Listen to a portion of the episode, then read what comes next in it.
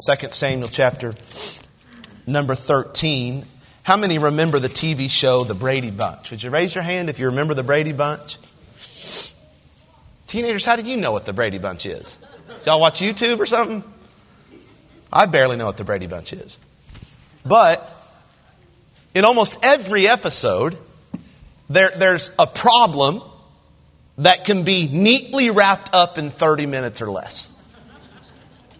Right? Whether it's a broken vase or a bruised nose or an injured ankle or, or a changing voice. The problem is never insurmountable for the Brady Bunch. There's no crisis that cannot be overcome by timely advice from perfectly engaged parents as well as perfectly respectful responses from the children. The Brady Bunch. I, I talked to Joyce's mother this morning in the foyer. It was a timely conversation. And I said, Man, we just have enjoyed so much having Joyce around the church and all of that. And she says, You know what? God gave me the perfect child when she gave me Joyce. I'm telling you, she never woke up in the middle of the night. It's like she came out knowing Jesus. I, and she said, if, if, if, if Joyce hadn't have been first, I don't know if I'd have had any more kids. And uh, I don't know if I believe that or not. Um, but it was like a Brady Bunch type situation in that family, I guess. Tonight, we're going to we're going to see a family that is far from the Brady Bunch. We're going to look at King David's family, which had a problem that couldn't be neatly wrapped up and worked out in 30 minutes or less. In fact, it's a problem that would haunt David and his family for years to come. It's a sin problem. I'm calling the message tonight the ugliness of sin. Because that's exactly what's before us in our text. We, we see this outworking of sin and its consequences in Israel's royal family. And, church, this shouldn't be a surprise to us if we've been paying attention to the last couple of messages out of 2 Samuel. God told David that this would happen. Would you look back at chapter 12, verse number 10? He said this Now therefore, the sword shall never depart from thine house, because thou hast despised me, and hast taken the wife of Uriah the Hittite to be thy wife. So here's what happened David sins big time in chapter 11. God gives the consequences for his sin in chapter 12. And in chapter 13, we start to see the fulfillment of those consequences in his own home. Listen, this is what makes sin so ugly. There are always consequences, and those consequences often work themselves out in our family. They weave their way through, through our children's lives and the lives of those we love the most. And that's the case with David. The consequences of his sin came through his two sons, Amnon and Absalom, as well as his nephew, Jonadab. What I want to do in the sermon tonight is look over the ugliness of sin in each of these characters' life, and hopefully, as a result, here's the purpose. I want our church to be warned about how ugly and out of control sin can become in our lives and in our own families if we're not careful. Let's start by studying Amnon. I'm going to label him Amnon the offender. Amnon the offender. Chapter 13, verse 1 and 2. Look at your Bible. And it came to pass after this that Absalom, the son of David, had a fair sister whose name was Tamar. And Amnon, the son of David, loved her. And Amnon was so vexed that he fell sick for his sister Tamar, for she was a virgin. And Amnon thought it hard for him to do anything to her. We're given this idea that Amnon became infatuated. I want to be very careful. The text is very, very graphic. It's, it's, it's dark. And I know we've got children in here, so I want to be as careful as I can, but still say what the Bible says. But we're given this idea that Amnon became infatuated with this perverted type of love for his half sister, Tamar. In fact, the sexual lust had taken such a stronghold in his life that he became sick to his stomach. He, he probably lost his appetite for food because his entire appetite had been given to lust. The end of verse 2 said Amnon thought it hard to do anything to Tamar. That was probably a combination of several things. Maybe Tamar, he knew Tamar was obviously his relative and he knew in his gut how abnormal it was to have this perverted crush on his sister. Number two, Amnon would have been aware of the law in Leviticus 18 against incest. No doubt he was fighting his God given conscience, which might have been deterring him from fulfilling his lust. And you know how that is when you've got this wrestling match going on inside of you 24 7. It could have just been practical. Tamar was a royal daughter. She was under royal protective oversight, so it would seem impossible for Amnon to ever get Tamar in a place where he could seduce her. About the time that Amnon was absolutely sick to his stomach and out of options for how to fulfill his lust, here comes his cousin with a master plan. We'll talk more in depth about Jonadab here in a second. But after he got this plan from Jonadab uh, for how to get into Tamar's room, he decided to act on his lust. I want to I want to read several verses here, a chunk of verses, and I want you to follow along, and I want you to, to know that because of the graphic nature of these verses because we have obviously several generations in the congregation tonight. I don't want to dive into all the specifics of this. I just want to read it. But what we see is the tragedy that ensues when we let our lust get out of control. Verse number six. So Amnon lay down. Here was the plan. He's going to make himself sick. And when the king was come to see him, Amnon said unto the king, I pray thee, let Tamar my sister come and make me a couple cakes in my sight, that I may eat at her hand. Then David sent home to Tamar, saying, Go now to thy brother Amnon's house and dress him meat. So Tamar went to her brother Amnon's house, and he was laid down, and she took flour and kneaded it and made cakes in his sight and did bake the cakes. And she took a pan and poured them out before him, but he refused to eat. And Amnon said, Have out all men from me. In other words, tell everybody to get out of here. And they went out every man from him. And Amnon said unto Tamar, Bring the meat into the chamber, that I may eat of thine hand. And Tamar took the cakes which she had made and brought them into the chamber, chamber to Amnon her brother. And when she had brought them unto him to eat, he took hold of her and said unto her, Come, lie with me, my sister. And she answered him, Nay, my brother, do not force me. For no such thing ought to be done in Israel. Do not thou this folly. And I, whither shall I cause my shame to go? And as for thee, thou shalt be as one of the fools in Israel. Now therefore I pray thee, speak unto the king, for he will not withhold me from thee. Howbeit he would not hearken unto her voice, but being stronger than she forced her, and lay with her. Then Amnon hated her exceedingly, so that the hatred wherewith he hated her was greater than the love wherewith he had loved her. And Amnon said unto her, Arise, be gone. She said unto him, There is no cause. This evil in sending me away is greater than the other that thou didst unto me, but he would not hearken unto her. This is so terrible. Then he called his servant that ministered unto him and said, Put now this woman out for me and bolt the door after her. And she had a garment of divers colors upon her, for with such robes were the king's daughters that were virgins apparelled. Then his servants brought her out and bolted the door after her. And Tamar put ashes on her head and rent her garment of divers colors that was on her and laid her hand on her head and went on crying. We see a man who had a sinful desire. Did you, did you, you feel the weight of this text? He didn't deal with his sinful desire.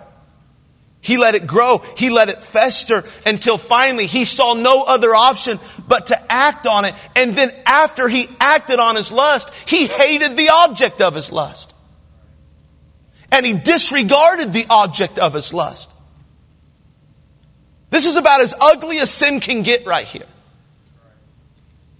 I'm here to tell you that uncontrolled lust has the potential to turn us all into selfish animals, into adulterers, even into rapists. There's no telling the length that one will go to fulfill an uncontrolled lust. That's what we learn from Amnon. We better be killing our sin before it kills us and hurts others. It's been said that sin is like a fire that, if left unchecked, will eventually burn the entire house down. C.S. Lewis said, Sin is like a cancer that never stops growing in the background until you suddenly realize that it has eaten away all your desire for God. Think about it this way. Imagine you bought a 5,000 square foot house in beautiful condition with all the upgrades. And the previous owner said, you can have everything to, in the house and I'll, I'll give it to you for a, a great price, but, but I still want one little small nail in the front foyer. You can have it all. I just want one little small nail. You get the whole thing. I want the one nail. Say you agree. What's he going to do with the nail? Imagine he decided to hang on that nail a diseased, dead deer carcass. What would happen? What would hang on that one small nail would eventually spoil the entire house. Beautiful, immaculate house. One thing hanging on one small nail in a 5,000 square foot house would spoil the rest of the home. That's exactly what the enemy did with this small area that Amnon let go unchecked in his life over a long period of time. Through his one lustful desire, he smuggled in spiritual death for his entire house. This one sin put this home on a trajectory that would never recover. What is it for you tonight? What one sinful desire do you have hanging on the nail that you think is small and really not that big of a deal? Charles Spurgeon, the great preacher, describes our lust like a spider web. At first, they can scarcely be seen. And they seem as though you could break from them in a moment. Then they become silken bonds, then firmer still, until a man seems to be enveloped in a tangle of cables, and every cable hardens and becomes as iron or triple steel, until at last there is no escaping. I believe Spurgeon is right. You can let your lust grow to a point where you can no longer escape and you'll be sick until that lust becomes an action. You'll manipulate. You will plot. You will lie until that desire can be a reality. It gets worse because what we learn from Amnon, I want you to hear me, church, is that the lust that promised so much pleasure will quickly turn into disgust. For months he dreamt of Tamar. For months he desired Tamar. For months he was sick over Tamar. And when he finally got what he wanted, he realized he didn't want what he got. He hated her. And even worse, maybe he hated himself for what he did. Did you know there's actually scientific evidence for why this happens? When we're controlled by our lust, there's a portion of our brain that is slowly disengaged. It's called the prefrontal cortex. It's the part of the brain that we really need to make good decisions. What happens if we keep chasing after this lust is, is, is, those, those neurons in our prefrontal cortex become numb. They make no impact on us. But here's what's crazy. When we finally act on that lust, when we finally get what we're chasing after, almost instantaneously, the prefrontal cortex lights up again. It's almost engaged immediately. That's why after a sin, after a stupid decision, guilt comes on us so quickly. In some cases, even disgust and hate and this sense of vileness and regret that we feel, we just feel slimy.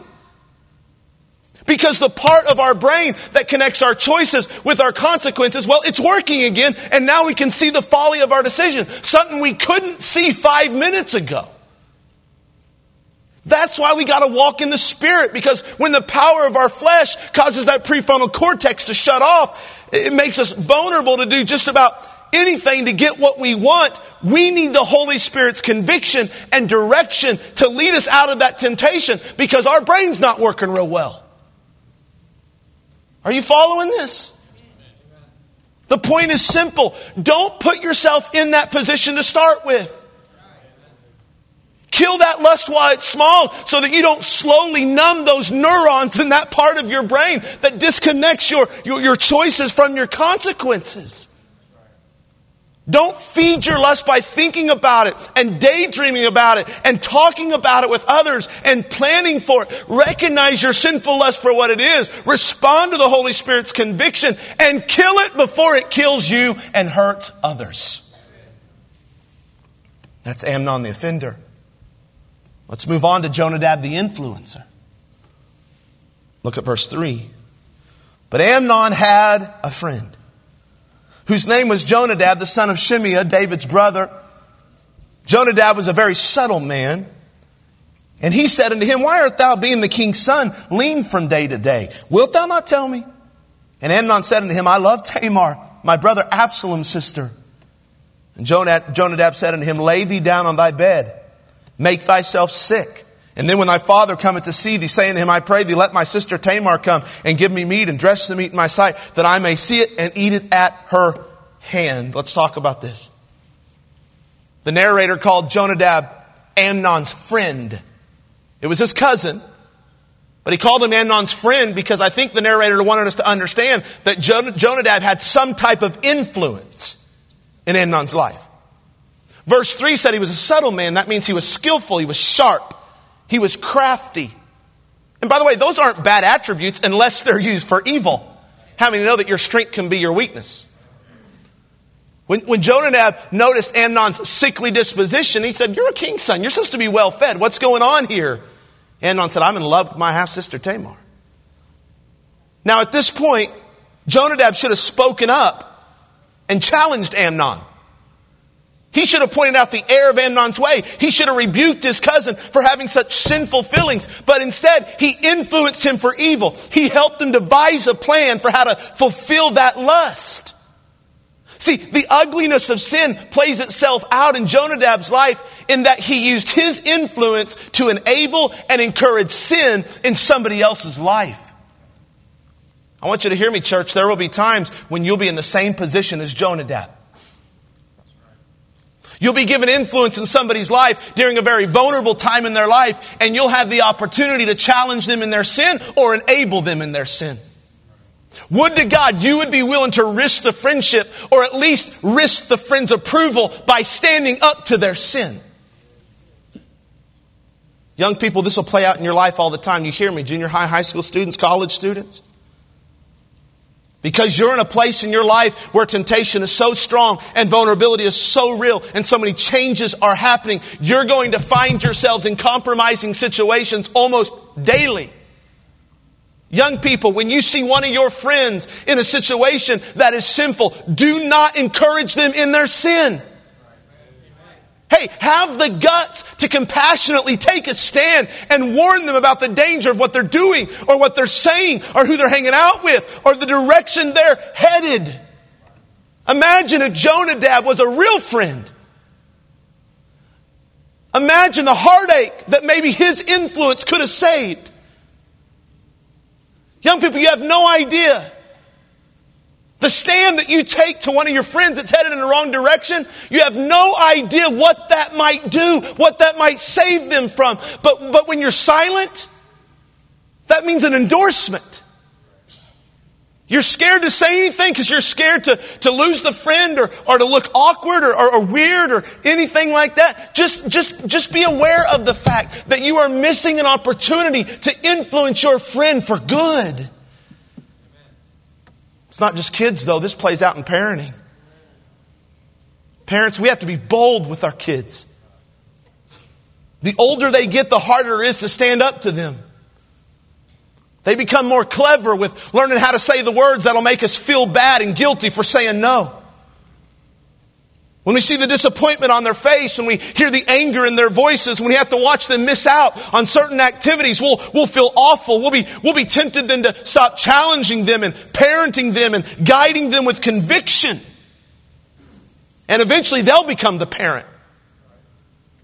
If we're not careful, we'll start letting them do things and wear things and watch things and listen to things and go to places that we used to stand against. And whether the parent realizes it or not, they'll subtly be encouraging their kids in their sin instead of challenging them in their sin. Parents, we have 18 years to protect our kids. 18 years, that's it. They live to be 80 or 85 or 90. 18 is such little time. Don't quit when they turn 14. This plays out in marriages. The advantage of having a godly spouse is that we have an accountability partner in life. We have someone that sees us at our best. We have someone that sees us at our worst, and they can identify blind spots in our life better than anybody. hear me, whether you're a husband or a wife, you need to be careful to, to use your influence in your spouse's life to challenge them in their sin, not encourage them in it. That'll require boldness. It sometimes won't be taken as you intended it, but, but you may very well be on the front lines of defense for your spouse's integrity, your spouse's reputation. Don't be silent. Take that role seriously. And hear me, if you have a spouse that doesn't just fight for your happiness, but fights for your holiness by bringing things up that need to be dealt with and addressed and talked about, you need to thank God for that spouse. You need to learn to receive with humility what they're saying as a gift of grace from the Lord to keep you from your sin. If you turn a hard heart towards the one person in your life that knows you better than anybody, you are forfeiting spiritual growth.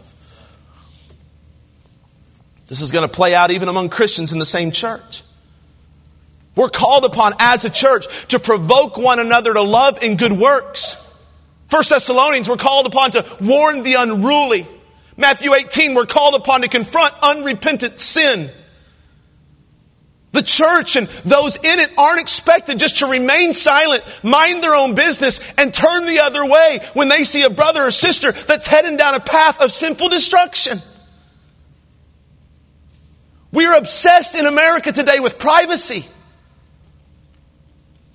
So everybody come to church and mind your own business. And I, I, get it, there's a balance. We don't want to be busybodies.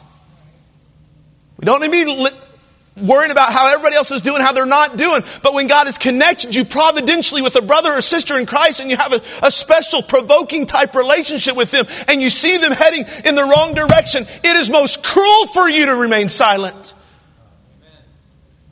We tend to hear people say that they don't like church. Well, because ch- people at church judge them for their mistakes.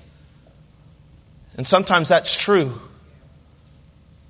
But I, I don't believe that it's the judgmental members of churches that Satan uses the most. I think it's the silent members.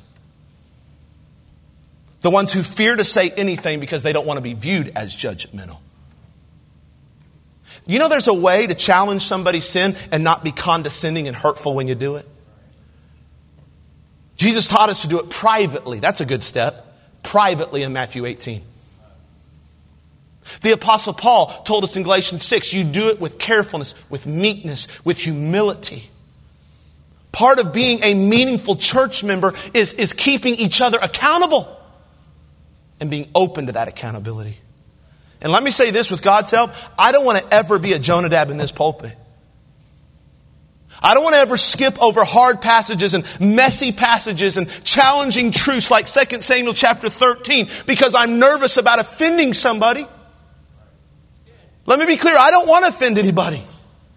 Me and my wife talk about this after every Lord's Day. I grieve to think that I do that sometimes. But listen, I also don't want to allow my fear of man to become greater than my fear of God. I don't want to ever become more concerned about you liking me than being true to the Word. I don't want to ever enable you in your sin because I'm too afraid to confront you as your under shepherd in your sin. And by the way, I hope you're not afraid to confront me and mine because I'm a sinner too. Lest you think that you can't possibly see yourself challenging your friends, your family members, your spouse, your kids, your fellow church members, consider the words of Solomon. He said, Faithful are the wounds of a friend, but the kisses of an enemy are deceitful. We got a lot of kissing enemies in the church today. I'd rather be a faithful friend that wounds than a deceitful enemy that enables. The ugliness of sin played itself out in the life of Amnon the offender, Jonadab the influencer, then notice this Absalom the avenger. Look at verse 20. And Absalom her brother said unto her, Hath Amnon thy brother been with thee? Behold now thy peace, my sister. He is thy brother. Regard not this thing. So Tamar remained desolate in her brother Absalom's house. But when King David heard of all these things, he was very wroth. We'll talk about that in just a second. Because he did nothing about it, Absalom began to fume in his spirit. And Absalom spake unto his brother, Amnon neither good nor bad. For Absalom hated Amnon because he had forced his sister Tamar. And it came to pass after two full years that Absalom had sheep shears in Baalhazor, which is beside Ephraim, and Absalom invited all the king's sons. Now we won't read anymore for the rest for the sake of time, but here's what happened. When Absalom first heard about it, he brought Tamar into his house to watch over her. He, he, he, he tried to advocate for her to the king, but the king didn't do anything about it. So he took matters into his own hands. And, and, and he, he let his anger toward his brother simmer and boil for two full years before he couldn't take it any longer. And he made this plan, and it was simple sheep shearing. That was an occasion for celebration, just like the harvest for a farmer would be. So Absalom has a sheep shearing celebration about 20 miles north of Jerusalem. He invites all the king's sons, including Amnon. He got Amnon drunk and had his men kill Amnon. Revenge. Now, I'm not saying that Amnon didn't deserve to be killed. Frankly, I think he did. But Absalom didn't go about it the right way. The ugliness of sin played out in his life through anger and bitterness and eventually murder. Just like David killed a man his son killed his own brother. And I've seen the ugliness of, of sin play itself out this way in so many Christians' lives. There was some kind of injustice or disagreement in their life, disappointment, fractured relationship, and instead of dealing with it in the right way, they let it boil in their heart, sometimes for years, like Absalom did. And eventually the anger turned into bitterness because anger always grows and it took root in their heart, and that bitterness led them down a path that got very ugly over time.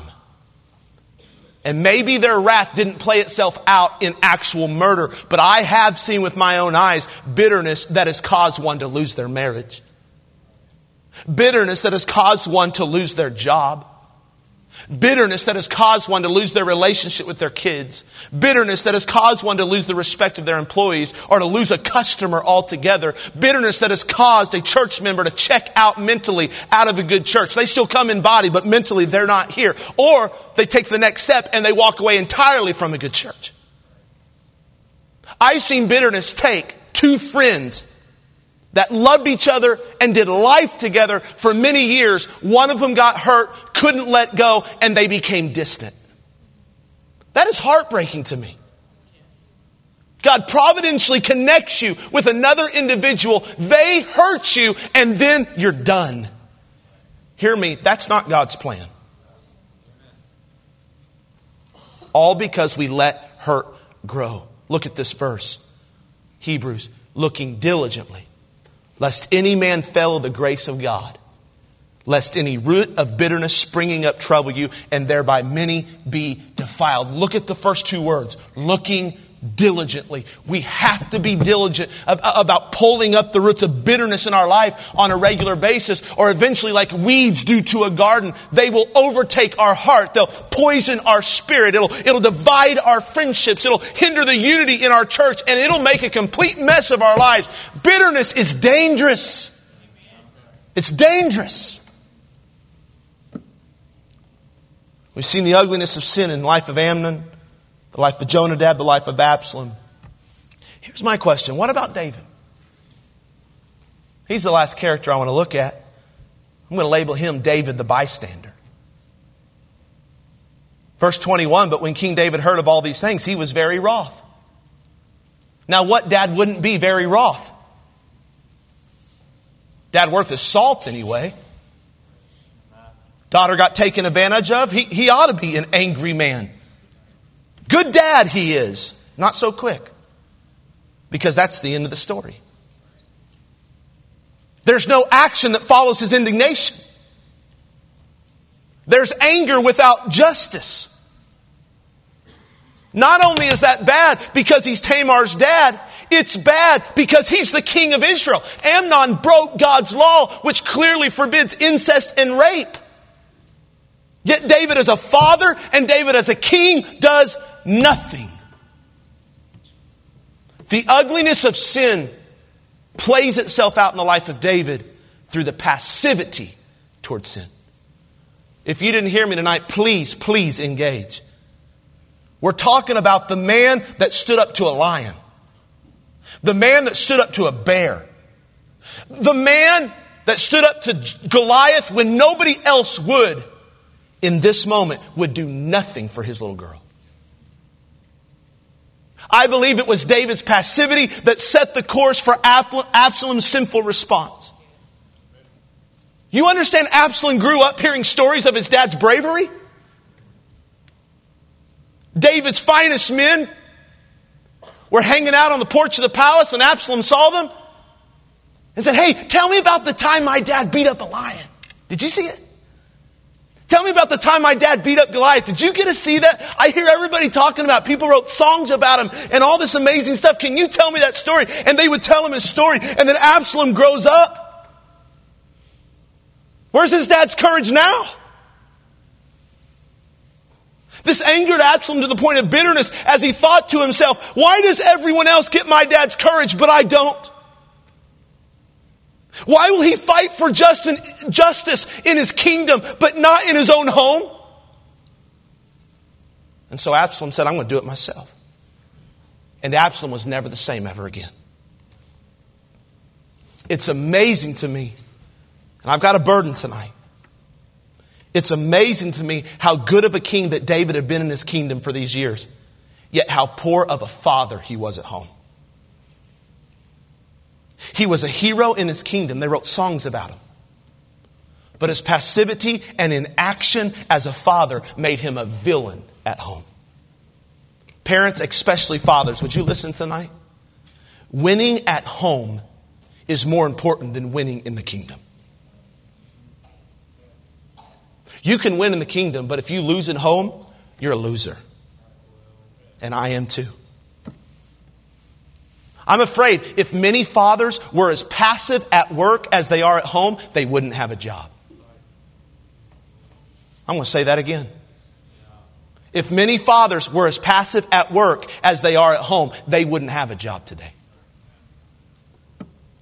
Personally speaking, I grieve to look back at the seasons of my marriage and my fatherhood when I won as a pastor, but I lost as a father and as a husband. I grieve at the seasons of my life when I won at work, but I lost at home. And I know we have to provide for our families, men. And I know that requires time and diligence away from home. I know it makes us tired at times. But you hear me, our families cannot keep getting our leftovers. Our families cannot be an accessory to our lives when we have time for them. Would to God we'd have some men tonight who were spiritual leaders in their home. Not dictators, not tyrants, not arrogant slave drivers, servant leaders. Spiritual leaders, we lead the way in patience. We lead the way in grace. We lead the way in love, but we also lead the way in truth. We lead the way in discipline. We lead the way in solving problems. Well, Pastor, that's just not my personality. Mama's better at it than I am. You know what? It doesn't matter if leadership isn't your personality, it's your God given responsibility.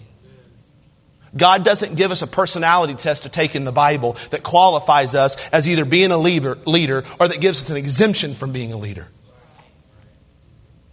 God expects men to lead. He knows how He made you, sir. He knows how He made you. And having a passive type personality is actually a strength for you. But that's, that's not an exception clause to, to bow out of your God given responsibility. And just because you have a loud personality, sir, doesn't mean you can get away with uncontrolled anger. Just because you're loud doesn't mean you're leading. That's your personality. And hear me, men. Leadership in the home does mean soliciting and listening to the wisdom and advice and opinion of our wife before we do anything. We'd be foolish to act independently of our God given spouse. But at the end of the day, God has put a burden on our shoulders as men to lead our families, and shame on us if our passivity hinders us from doing so. And, Mama, you do well to let Daddy lead. Some men can never lead because they can't talk. Because their voice, personality wise, just isn't as loud as mama's.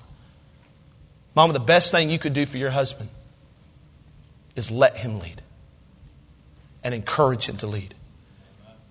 And find those, those wise, gentle ways to nudge him when he needs nudged. Not to boss him, not to nag him, not to shove him in the back and say, step it up, but to, by, by, by the Holy Spirit's leading, give him those gentle nudges when you sense passivity. But let him lead. Are you seeing the ugliness of sin tonight? It's ugly. I got a question in closing. Where's God in all this? Are you with me? Where's God in all this? He's not mentioned once in this passage. It's just dark. Well, I want you to know God's still in it. You know what you know where God is? He is on his throne fulfilling his word. It's a dark word, it's a hard word, but he's fulfilling his word. He's fulfilling the word of judgment that he gave David back in chapter 12, the word I started with. The sword will never depart from your house. God's still in control. And he's fulfilling his word of judgment. I want you to think about this. David sinned sexually against Bathsheba. Amnon sinned sexually against Tamar. David influenced Joab to do his dirty work, just like Jonadab influenced Amnon. David murdered Uriah, just like Absalom murdered Amnon. What's the point? The very sins that David had inflicted on others in chapter 11 were the very sins by which he would be inflicted in chapter 13. God was seeing to it that David had become the victim of the sins he had once committed. And even worse, that judgment came through the sins of his own children. Hear me. The sin sown by the father is often harvested in the life of his own kids. You could say it this way the sins of one generation imprint the sins of the next generation. And God, in His grace, gave us this. He gave us this warning, Exodus 20. Thou shalt not bow down thyself to them nor serve them, for I, the Lord, am a jealous God, visiting, visiting the iniquities of the fathers upon the children unto the third and fourth generation of them that hate me. We can't get away with sin and somehow think it won't trickle down. These stories, as dark as they are, are written for us to learn from. And here's what we're supposed to learn from the story we're supposed to learn how far reaching the consequences of sin can become, especially how our sin affects and potentially destroys our family. And I'm not afraid to tell you tonight, this story should scare the tar out of us. I'm serious. It should scare us away from sin. That's what it's meant to do. But I want you to hear me. The only hope that any of us have to not repeat the sin of David is to embrace David's son. The greater David, Jesus himself. Galatians 2:20 I am crucified with Christ.